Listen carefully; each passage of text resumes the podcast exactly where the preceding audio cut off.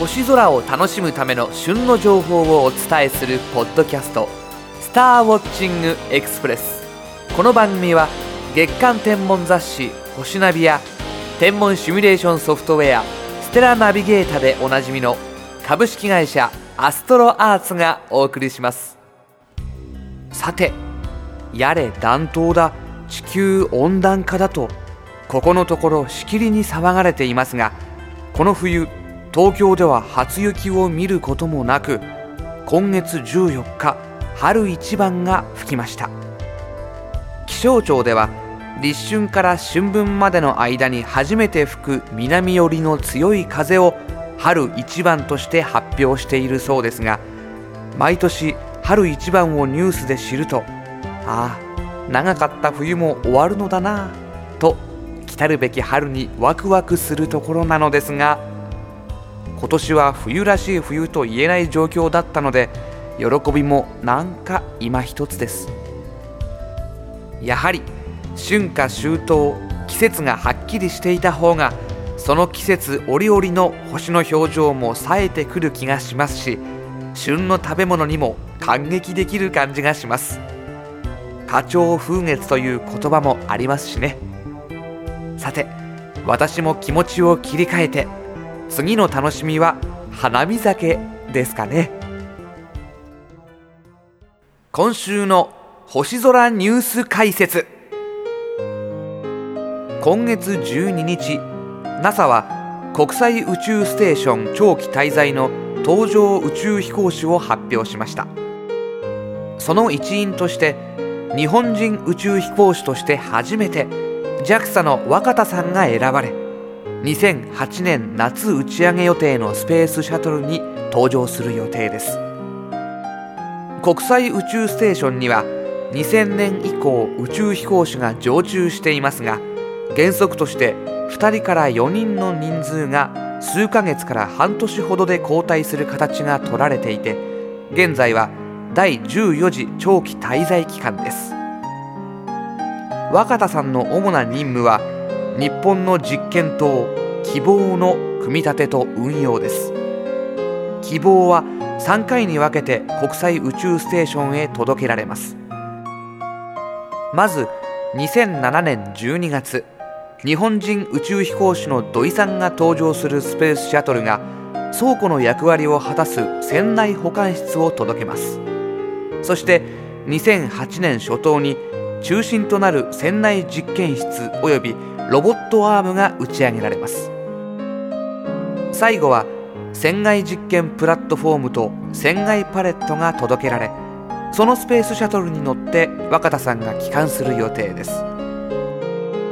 若田さんは長期滞在中に船内実験室で実験と点検を行うほか、船外実験プラットフォームの組み立て準備にも携わる予定です。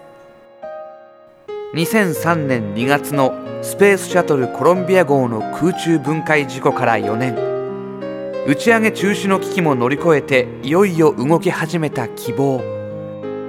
その名の通り、みんなの希望を乗せていよいよ本格的な運用が始まろうとしています。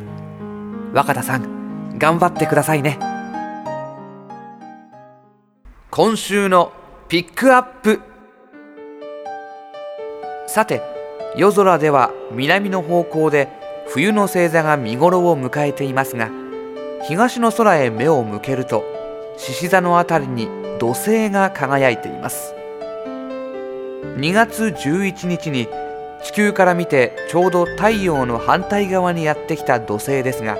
日を追うごとに夕方の空で見やすくなってきており、絶好の観望チャンスを迎えています。土星の見どころは何といってもリングの存在です。口径が5センチメートルほどの小さな望遠鏡でも見ることができますし、口径20センチメートルほどの大きな望遠鏡になるとリングの構造も見えてきます。特に有名なのがリングを内側と外側に分ける隙間の一つ、カッシーニの隙間です。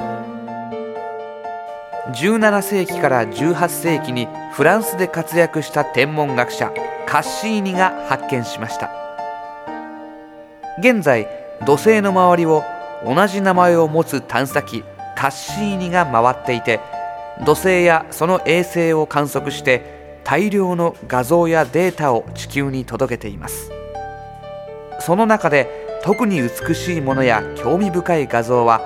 アストロアーツのウェブニュースでも随時取り上げていますので、そちらもぜひお見逃しなく。今週のインフォメーション。さて、アストロアーツ開発の全天集 CG システムステラドームプロフェッショナルを使ったプラネタリウム番組隣の星への投影が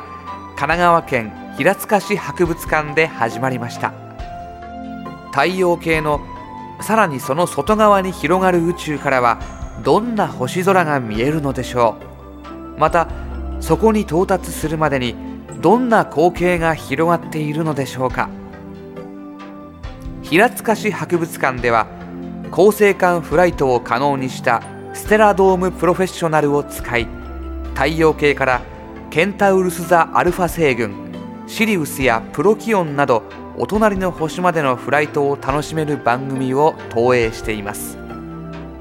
投影期間は4月8日日曜日までで、期間中の土曜日と日曜日1日2回11時からと14時から投影が行われます。チャンスがあったらぜひご覧になってみてくださいね。